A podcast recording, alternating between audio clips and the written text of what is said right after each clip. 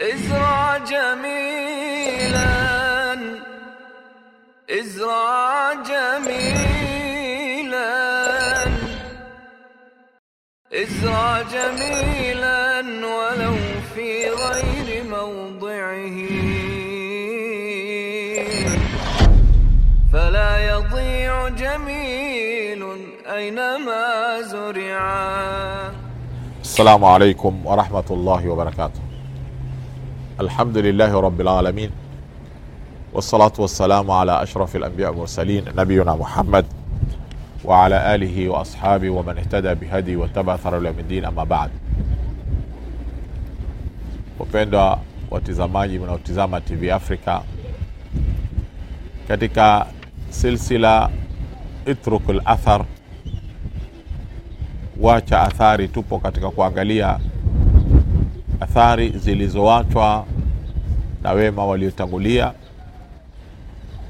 Na tulikuwa tunatizama tokeo la uhud kwa jumla na namna misukosuko iliyotokea kubadilika ushindi kutoka kwa waislamu ukaenda kwa wengine kisha ukarudi kwa waislamu. Na sababu iliyosababisha tatizo hili kutokea ni sababu ya kuvunja amri ya mtume salallahu alaihi wasallam kuonyesha umuhimu wa sisi kushikamana na amri za mwenyezi mungu na mtume wake na kwamba tokeo lolote ambalo linatufanya sisi kukosa matokeo na kukosa ushindi yanatokamana na sisi kwenda kinyume na amri ya mwenyezi mungu na mtume wake salawatullahi wasalamu alaihi kwa hivyo pana umuhimu kabisa kwetu sisi kuweza kujirakibisha kama umma kurudi kwenye matokeo yetu kurudi katika sawa na kujirakibisha kwa sababu athari hapa tunaipata ni ile ya tokeo lenyewe kwamba ile misukosuko walioipata ni kwa sababu ya kukhalifu amri moja tu. Je tukiwa tuna khalifu amri mia moja tutakuwa tutapata vipi nusra ya mwenyezi mungu subhanahu wa taala?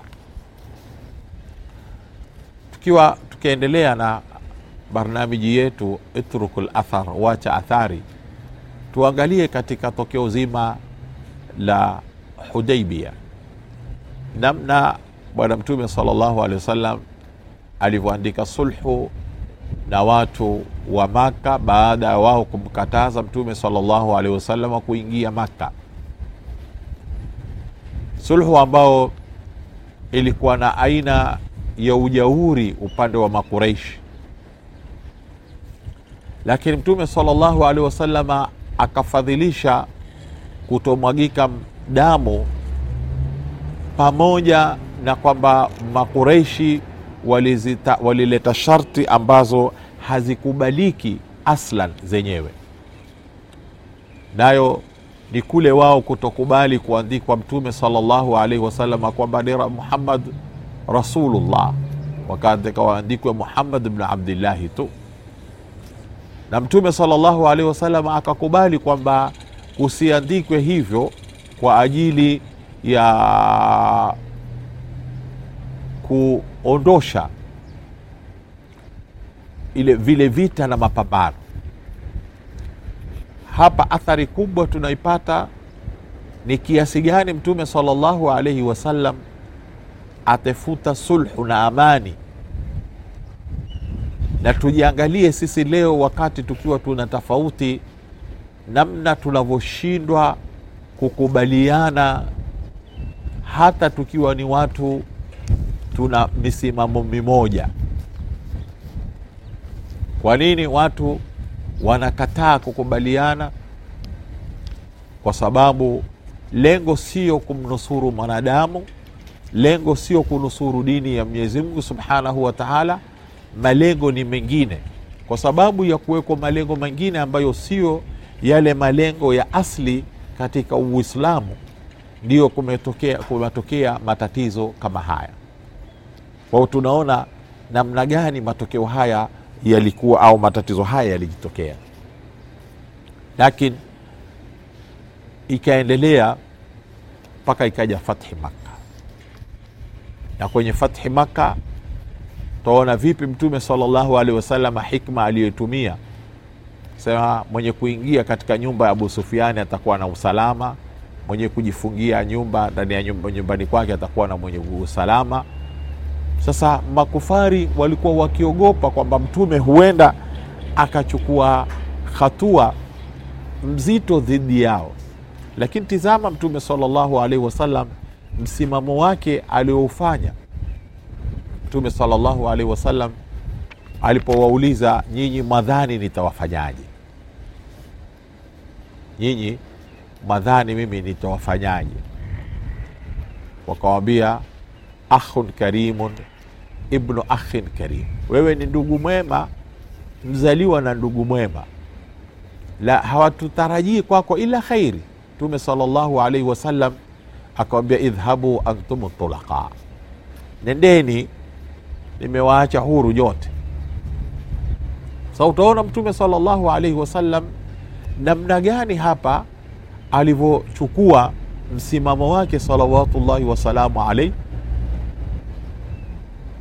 baada ya kwamba makufari Quraish wamemdhili Mtume miaka waliomdhili. Kisha tizama namna alivyotumia hikma ya kuona Abu Sufiani apenda ukubwa, alivyosema kwamba mtu atakaingia chini ya himaya yake yuko salama. Namna gani Mtume sallallahu alaihi wasallam alivyofanya, ali hikma aliyoitumia Mtume sallallahu alaihi wasallam. Kwa hivyo tuna tunaona namna gani Mtume sallallahu alaihi wasallam ame alivyofanya hikma ya kutaamaliana na watu pia kwa kulingamana na yale wanaoyataka wanadamu. Wanadamu wengine wanataka ukubwa na kutajwa kwa ukubwa. Namna gani Mtume sallallahu alaihi wasallam alivyotumia hikma ya kutaamaliana na watu kama wale. Sasa tunaona uh, uh, fathi Makka, na ndio sasa hapa inavyokuja kuonyesha Mtume salawatullahi wasalamu alaihi namna gani ameweza kutaamaliana na watu vizuri na kuepusha yale matatizo katika mujtamaa. Hii ndio risala na athari aliokuja nazo Bwana Mtume Muhammad sallallahu alaihi wasallam.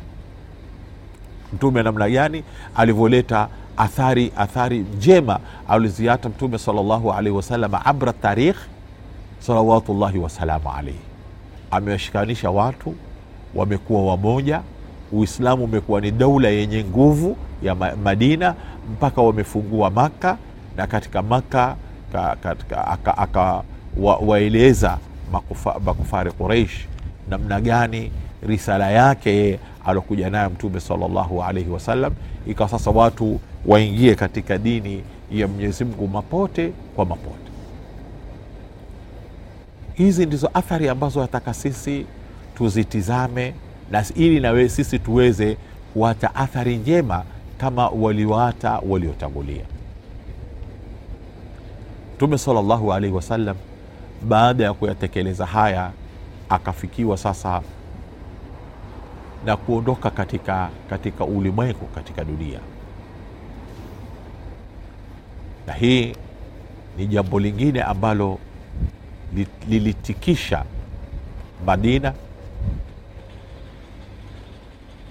Salawatullahi wasalamu alaihi, akamwamrisha Asidiq awe ndiye mtu atakayeswalisha wa, watu wakati yeye yupo katika hali ya ugonjwa. Lakini hili liliwapa watu uzito mkubwa sana, kwa sababu ya ile mapenzi ya watu waliokuwa nayo kumpenda Mtume Muhammad sallallahu alaihi wasallam, yalikuwa ni mapenzi makubwa sana katika nyoyo zao. Ikawa ni uzito kwa wao kumkosa Mtume sallallahu alaihi wasallam, lakini ilikuwa hakuna budi hilo kutokea. Sasa tutizame hapa msimamo wa Asidiq radhiallahu anhu baada ya kuhakikisha kwamba mtume ameaga dunia. Alipanda juu ya mimbar akawaeleza watu kwamba mtume muhammad salllahu alaihi wasallam ni mtume kama mitume waliotangulia kwa hivyo yatamfikia yeye wale waliofikia mitume wa mwenyezi mungu subhanahu wa taala hili lilikuwa ni jambo zito katika tarikhi bali ni jambo zito muislamu yoyote kulitaja mpaka leo. Akaondoka mtume muhammad sallallahu alaihi wasallam na kuondoka kwa mtume sallallahu alaihi wasallam akaswaliwa na masahaba na watoto na kina mama. Kisha akazikwa katika chumba cha bibi aisha radhiallahu anha wa ardah kwa chumba chenyewe kilikuwa nje ya msikiti wa mtume muhammad sallallahu alaihi wasallam kimeambatana na msikiti wenyewe.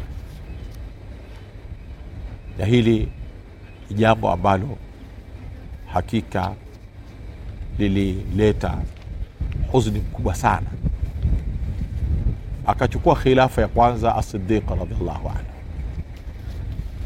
Na tutaka tusimame katika khutba yake ya kwanza aliyoitoa abubakar sidiq aliposema ulitu alaikum walastu bikhairikum nimetawalishwa juu yenu nyinyi wala si kwamba mimi ni mbora sana kuwashinda.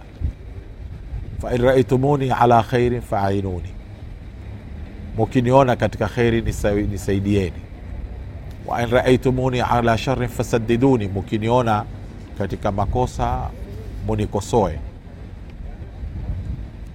adhaifu indakum عند قوي hata arudda lahu haqa yule ambaye ni dhaifu kwenu nyinyi kwangu mimi ana nguvu mpaka nimregeshee haki yake na yule mwenye nguvu kwenu nyinyi ni dhaifu kwangu mimi mpaka nirudishe eh, haki haki kutoka kwake nisaidieni mu- muda nitakaokuwa katika haki na mkiniona katika batili ninyosheni maneno haya yanaonyesha qima cha watu kutokuwa masulia katika uislamu. Kisawasawa zake na namna gani walivyotekeleza risala yenyewe kwa njia ya sawa. Mwenyezi mungu subhanahu wa taala atupe taufiki walilhadithi baqiya wassalamu alaikum warahmatullahi wabarakatuh